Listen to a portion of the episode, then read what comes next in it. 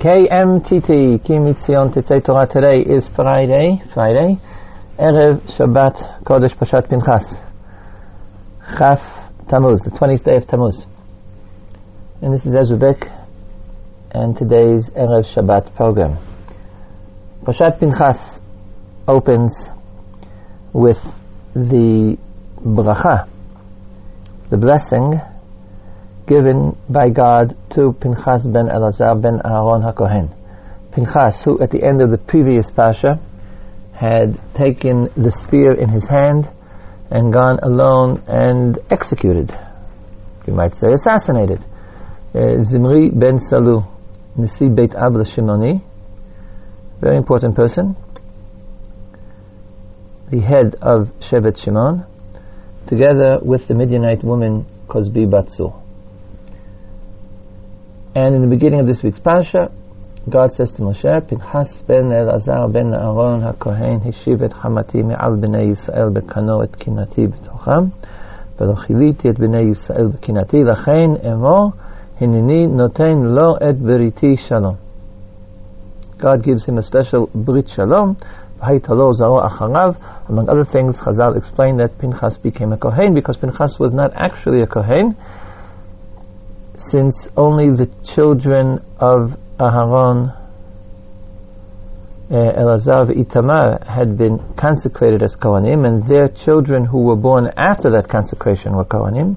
But Pinchas wasn't included in the entire ceremony that took place in the beginning of Vayikra when the Kohanim were chosen, and therefore he wasn't actually a Kohen. He became a Kohen now.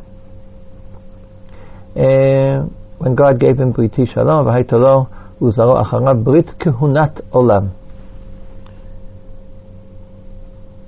The question, of course, arises, is what is the relationship, our relationship, what is the Torah's relationship to the activity which is here described by the word kano, kanaut, kanaim.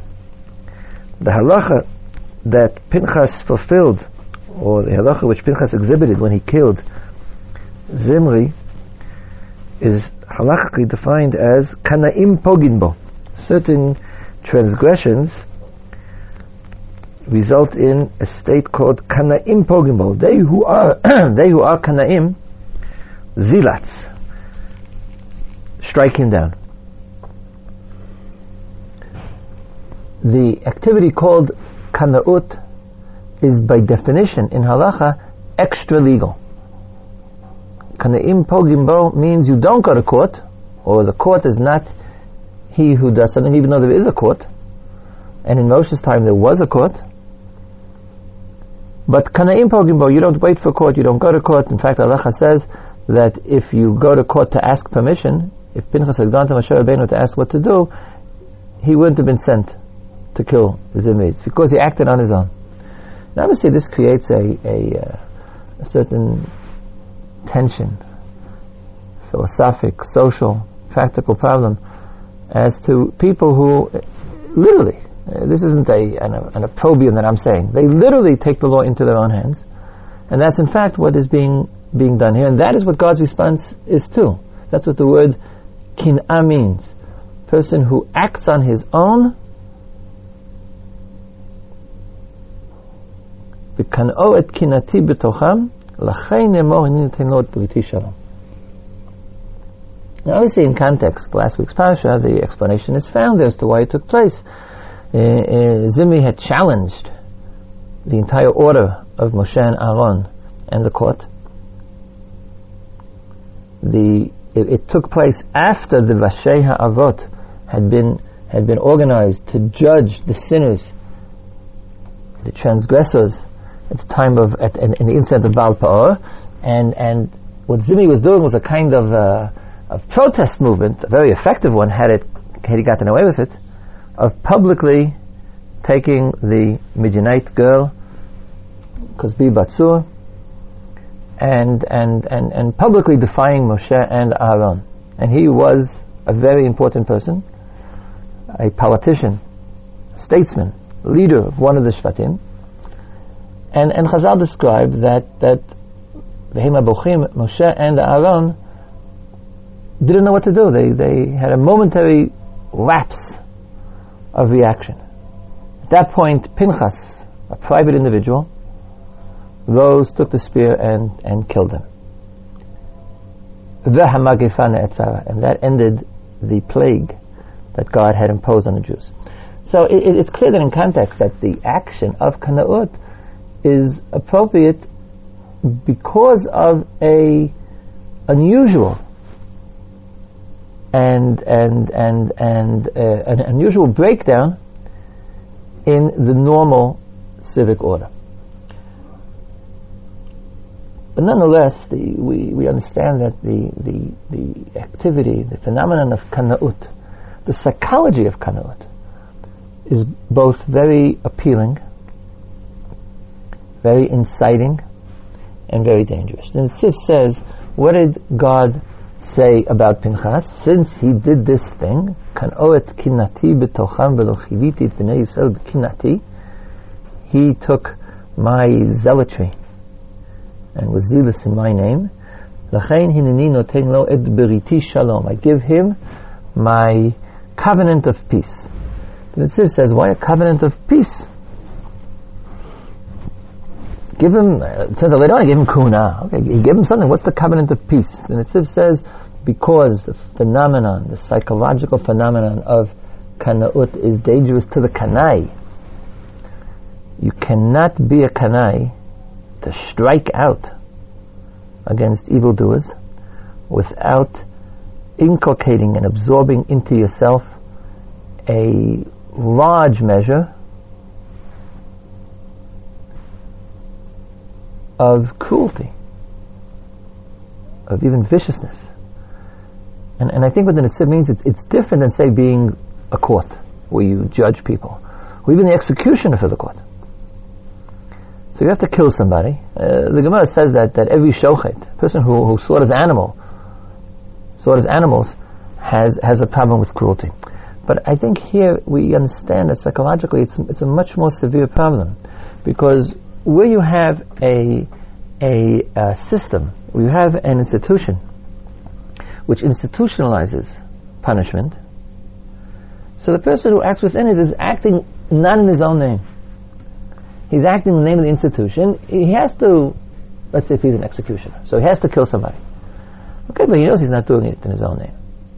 He knows that society is executing this person. So you have to strengthen yourself to do the actual activity and, and repress your own natural sympathies, which is which might extol a price, and you have to make sure that the sympathies return immediately afterwards.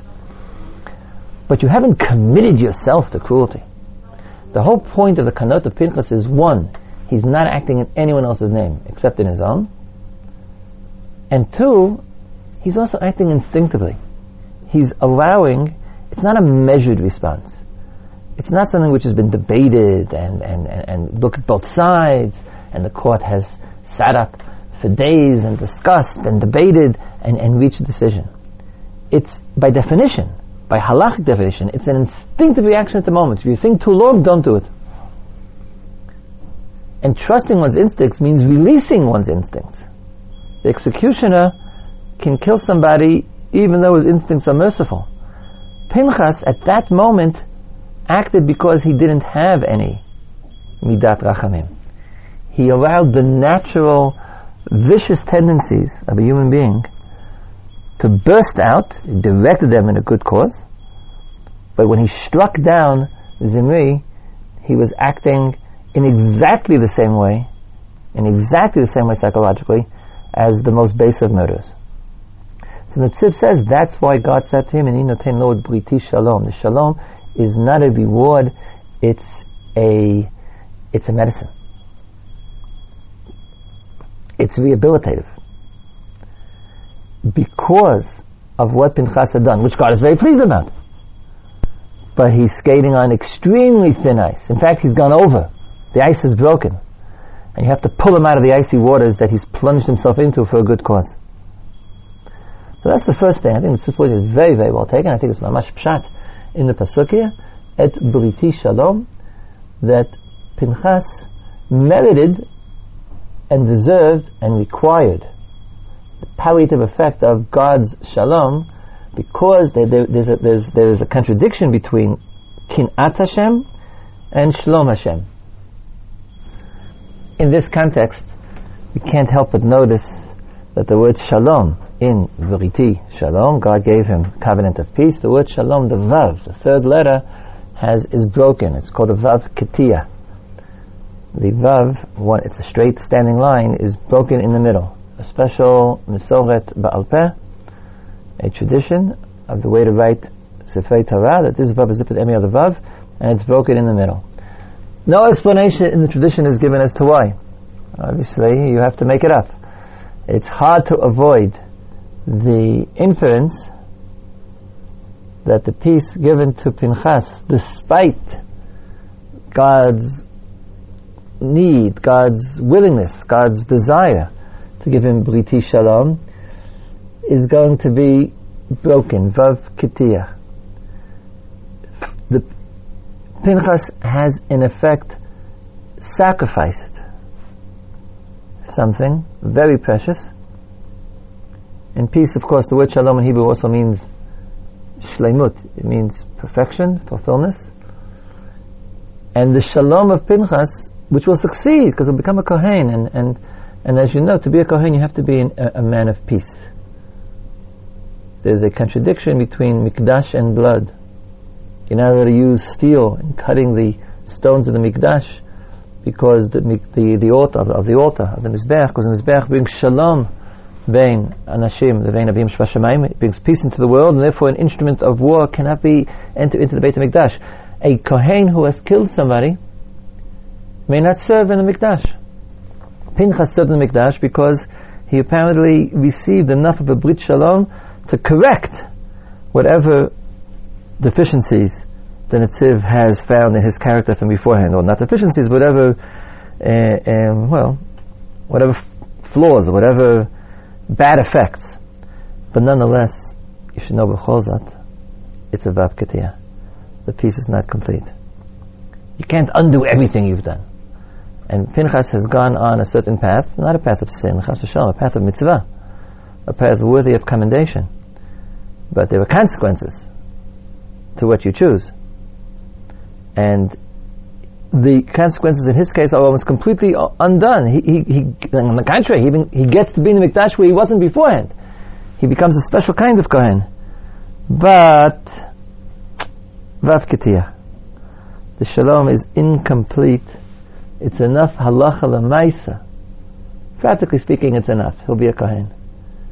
But in the reality of things, his peace will not be, ever be, complete peace because of his choice.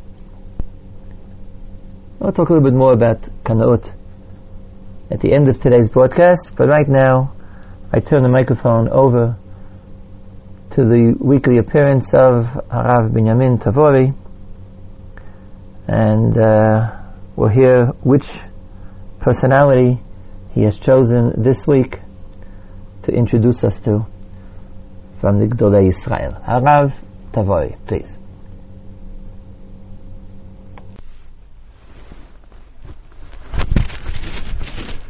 This Shabbos, Parashat Pinchas is the yahrzeit of Reb Shlomo Polachek, better known perhaps as the Eli of Majit, the to Eli. Reb Shlomo Polachek was born in 1877, and at the age of 12, someone, Rev Yaakov Rabinovitz, met him and was so impressed with his acumen that he brought him to the yeshiva of Volozhin. The yeshiva at that time generally accepted students approximately the age of 16, 17. But he was brought to yeshiva when he was 12 years old. In fact, at the original meeting with him, the Rosh Yeshiva allegedly said, why do you bring someone who needs to bring a crib along with him? And they said, well, why don't you talk to him in learning? Why don't you test him? And afterwards we'll see what size crib you think he really deserves, he really should have. They say that Reb Chaim, who was at that time, of course, a Ram in the Yeshiva of Volozhin, Reb Chaim Soloveitchik, Reb Chaim Brisker, came into the interview, and he was so impressed with the intelligence, the breadth of knowledge of this 12 year old that he summed it up by asking, Where do you come from? Where were you born? When he said that he lived in a town near Majit, so Reb Chaim said, Ah, then you're going to be known as the Ili of Majit, the Majit to Ili. According to legend, tradition, this is the source of the appellation, the Majit to Ili, which stuck all his life. In fact, today, where we have one Sefer printed posthumously of his Chidushim, the name of the Sefer is Chidushei Ha'ilui Mimejit. That is the name by which he is known in the entire yeshiva world. He celebrated his bar mitzvah in Volozhin, which of course was also unusual since they, the average student came in when he was 16 or 17. It seems very rare that there was a bar mitzvah.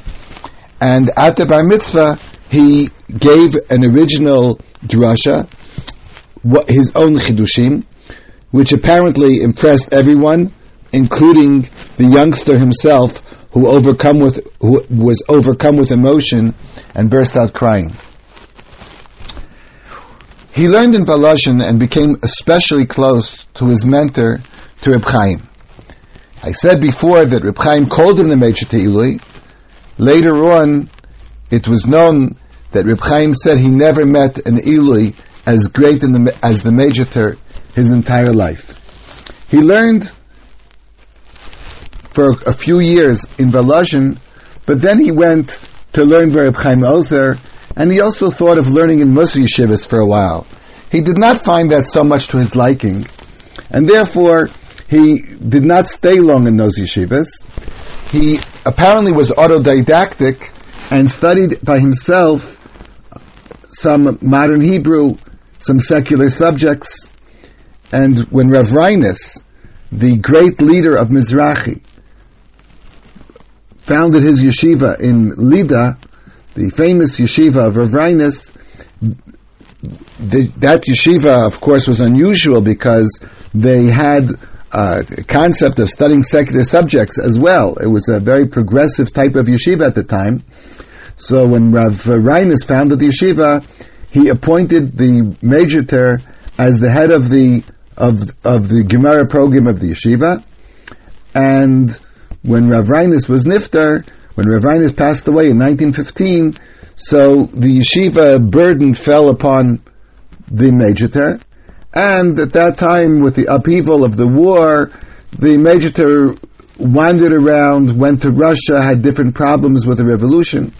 He became a Rosh Yeshiva in the yeshiva in Bialystok that was called Tachkemoni. But upon an invitation by Rabbi Revel, he accepted the position of Rosh Yeshiva of Yeshiva University in 1922. Now, at that time, Yeshiva University, of course, was really Yeshiva Shabbat Chanan. It was in the infancy of its stage as, as the yeshiva, as the major yeshiva, the major role that it was to, to play as, as being part of yeshiva, as being a part of a yeshiva university. But nevertheless, this step of of the major Te'ilui to go to America, in a certain sense, put YU, Yeshiva University, on the map.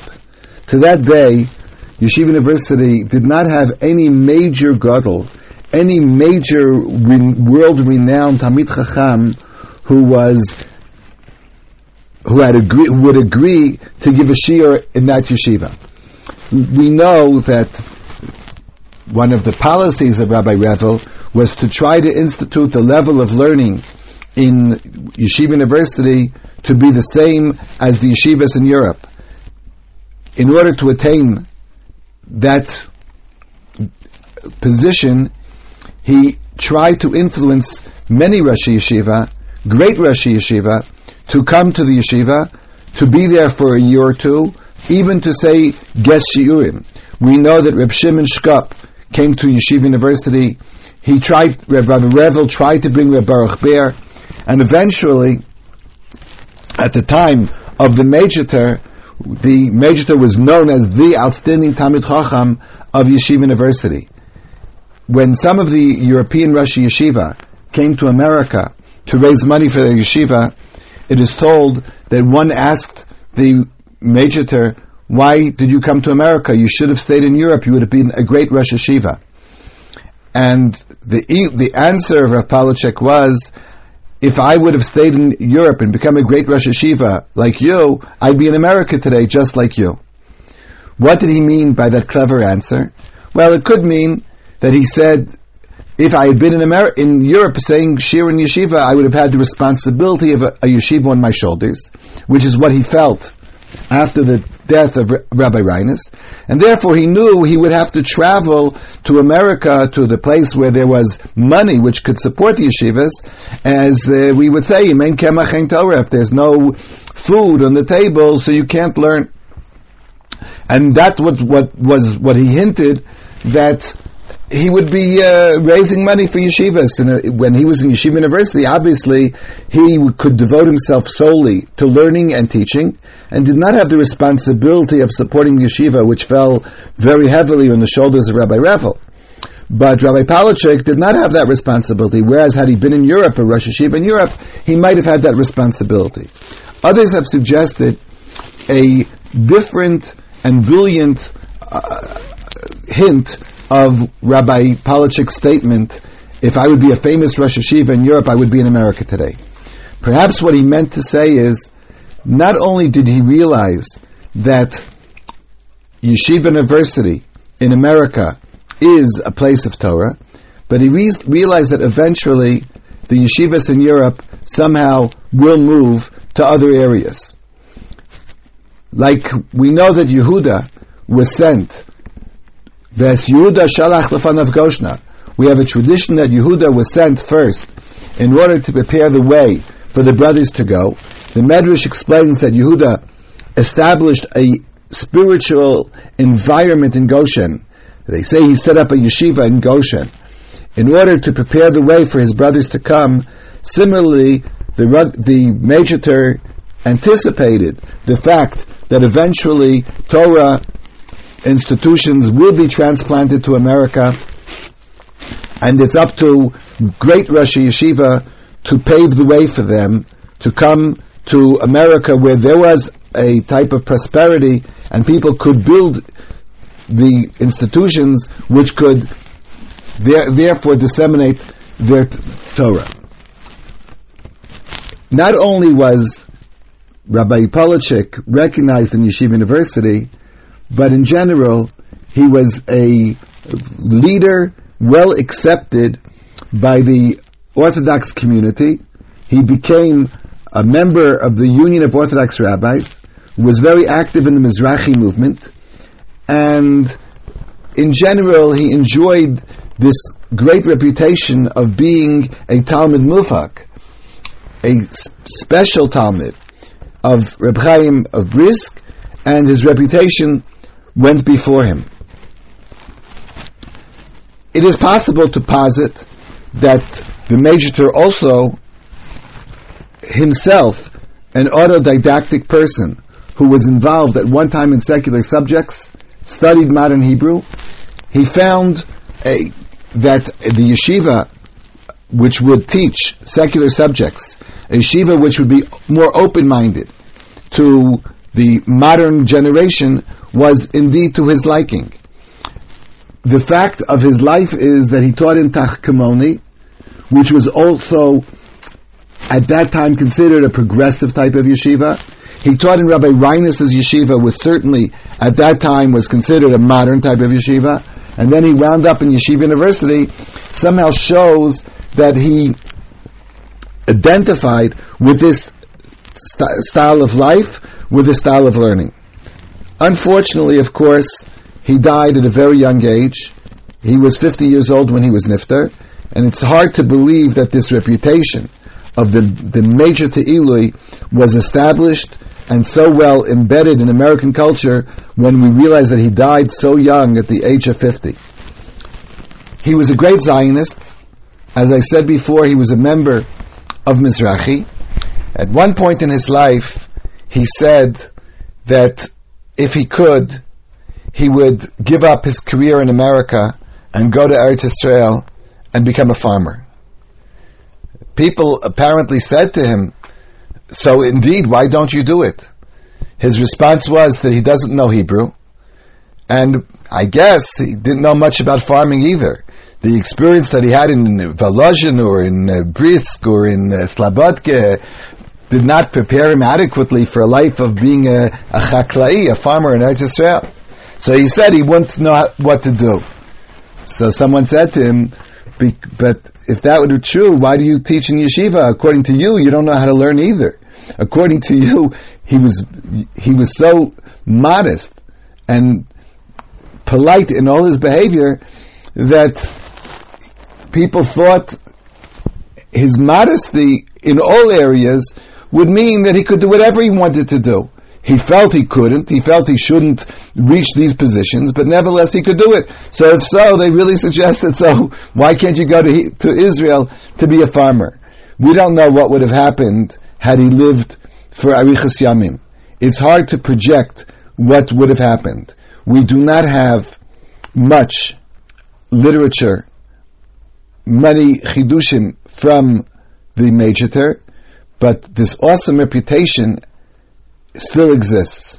The only sefer that we have, as I mentioned before, is the sefer Chidushay Ha'ilim Imejit, which has a hundred shiurim, a few more than a hundred shiurim, on all areas of Shas. It's extremely brilliant. The style of learning is perhaps a little more pilpulistic than we are used to.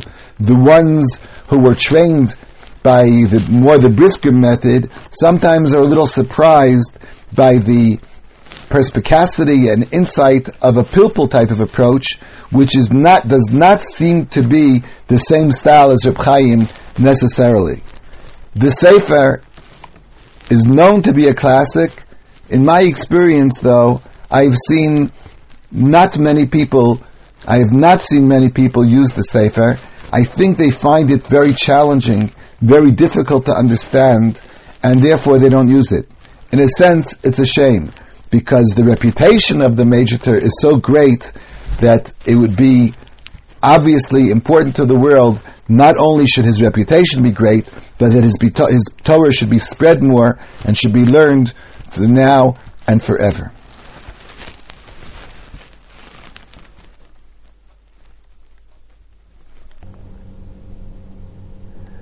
You've been listening to Rav Tavori. Um, to come back to Pinchas, there were two great Kanaim, two great Zealots in Tanakh, Pinchas and Eliyahu. Eliyahu, when he flees to the desert, and God says to him, to Chorev, to the mountain of God, and God says to him, what are you doing here? He says, Kano kineti l'shem Hashem. I was zealous, very zealous. Kano kineti, in your name. And the Medrash, Chazal was so impressed by the parallel between the two of them that they said Eliyahu Pinchas. They claimed it was the same person.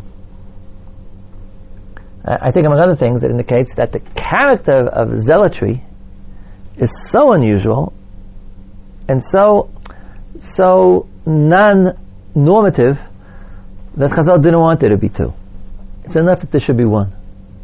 There were a lot of tzaddikim, but there was only one kanai. And they put Pinchas and, and, and Eliyahu together.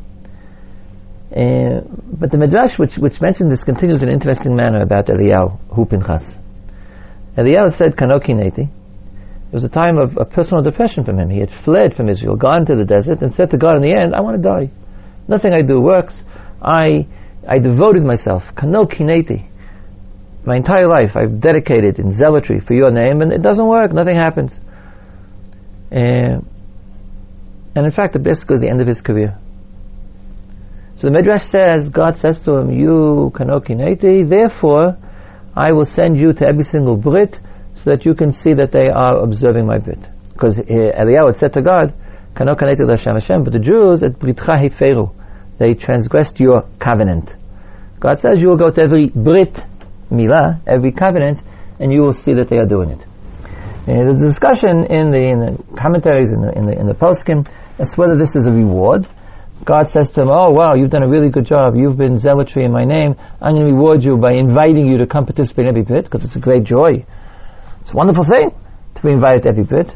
Or was it a kind of punishment? The, the, the Jewish quotes the, the opinion that it was a punishment, or not a punishment so much, but but a, again, a correction, a palliative. God says to him, you've been zealous in my name, meaning you dis- to be zealous, you have to discover all sorts of transgressions.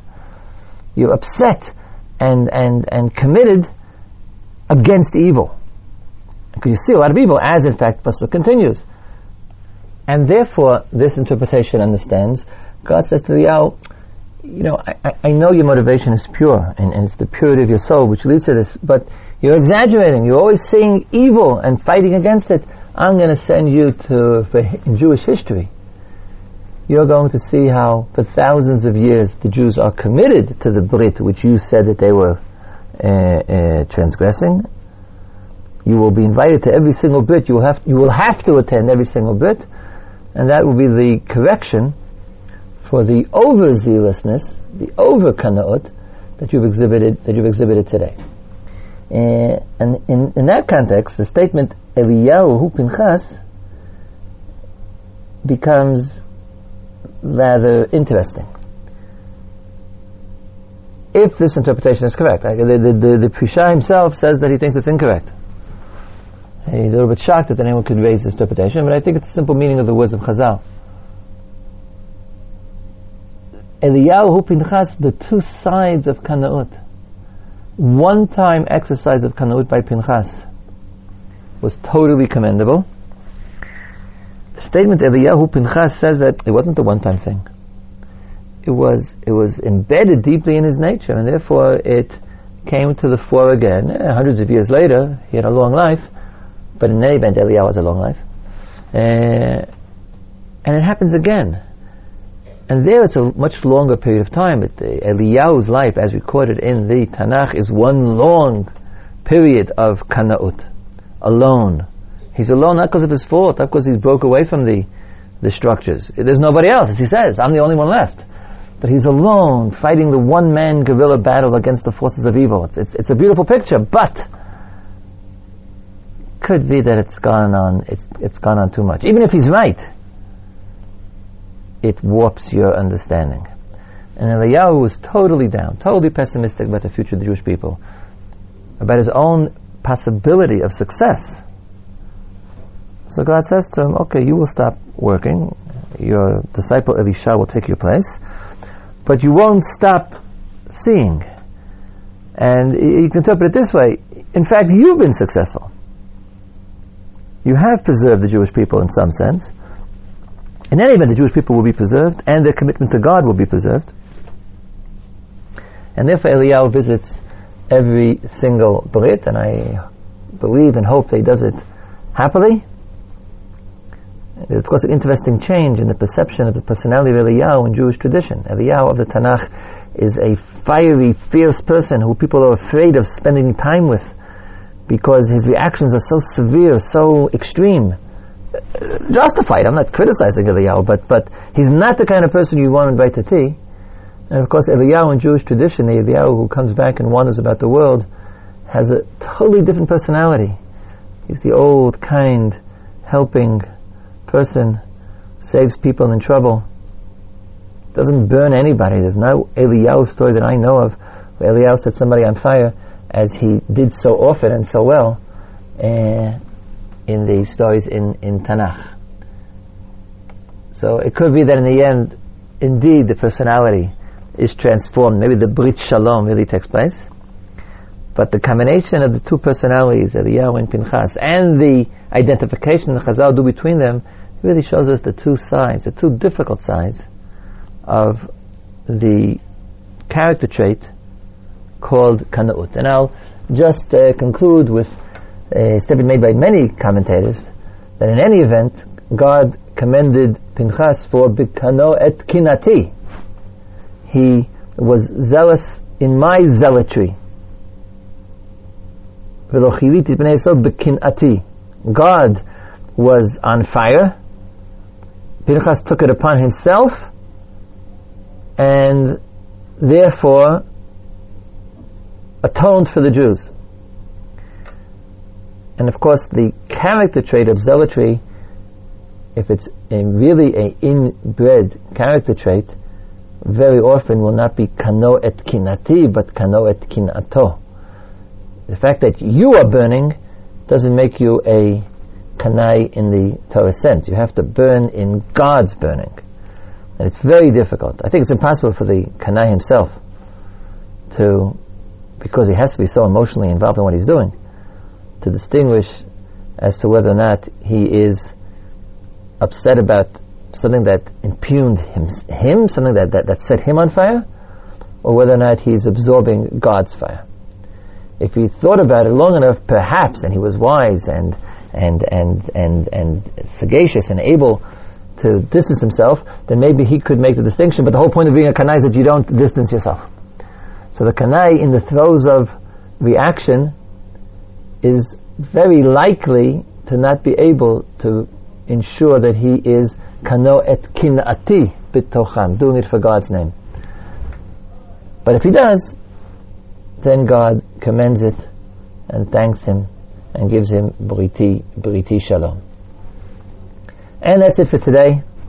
We uh, discussed the beginning of Parshat Pinchas. Parshat Pinchas is a long and interesting parsha, which has many interesting things. It's the beginning of the division of Eretz Israel among the Jews, and therefore it's a very, very, very important parsha. The beginning of the conquest, the beginning of the acquisition of the settlement of the land takes place in Parshat Pinchas when God says, Lazot He describes how the Eretz should be divided up among the tribes and among the individuals. Uh, here in Yeshivat Har Etzion, we've spent much of the last few months learning the laws of inheritance, which are based, in fact, on Parshat Pinchas, both of Eretz Israel and of private property. So it's very much on my mind, but in today's broadcast we limited ourselves to the opening verses of the Pasha. I want to wish you all Shabbat Shalom Umvorach. You've been listening to KMTT Kimitzion Teitzei Torah. Udvar Hashem Yerushalayim. I'd like to ask you once again, because not enough people have responded, to take a few minutes to go to the website and to register for the email list. We have only a handful of people on the email list, which means that I cannot communicate with you except through this broadcast. But if I have to give you an announcement about the change of broadcast or a new broadcast uh, or, or anything else, email is the way to do it. And we've lost our email list due to a computer mishap, a human error computer mishap. I like to blame the computer, but he needed some assistance. In any event, we have to reconstruct our email list. So if you listen to these broadcasts every day or once a week, and you wish to be in touch, to get announcements. It's not a high volume list. Once a month, once every two months, something goes out. Please take a few seconds. Go to the website www.kimitzion.org. That's www.kimitzion.org. On the left hand side, there's a little button to click. You register, and your name is, your address is on our mailing list. Please do so so that we can have a means of contact to ensure that these broadcasts are better, successful, and keep on going. Shabbat Shalom from Gush Etzion in Eretz Israel. Be back next week with more broadcasts of Ki Mitzion Tetzei Torah, KMTT, the Torah podcast. Kol Tov v'Shabbat Shalom.